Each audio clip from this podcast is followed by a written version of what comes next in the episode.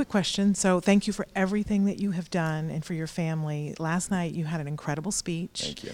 Uh, you asked us to put on our brave, Mm-hmm. but you said something else that caught the autism world's attention. For the first time, we heard instead of intellectual disability, you said intellectual different ability. Was Yeah. that deliberate? Talk to our. Yes, I mean, I, I believe that we've made a huge mistake in how we conceptualize human giftedness. I think we've uh, pretended as though there were one or two measures of brilliance, of uh, intelligence.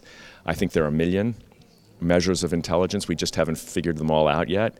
So it's time we anticipated what we will someday learn, which is that there are millions and millions of abilities in the human person, uh, and there are weaknesses in all of us.